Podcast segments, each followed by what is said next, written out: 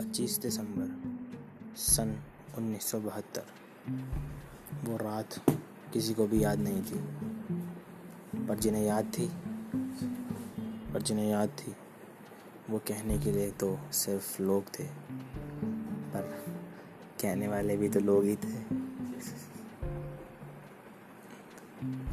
उन लोगों ने जो देखा तो कहा, और जिसने कहा उसने देखा नहीं।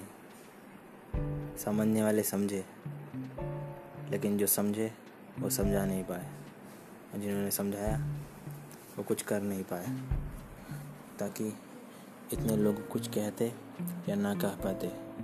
तो इसी के साथ मेरी नई एल्बम यानी मेरा पॉडकास्ट आ रहा है तो प्लीज़ उसे सुने।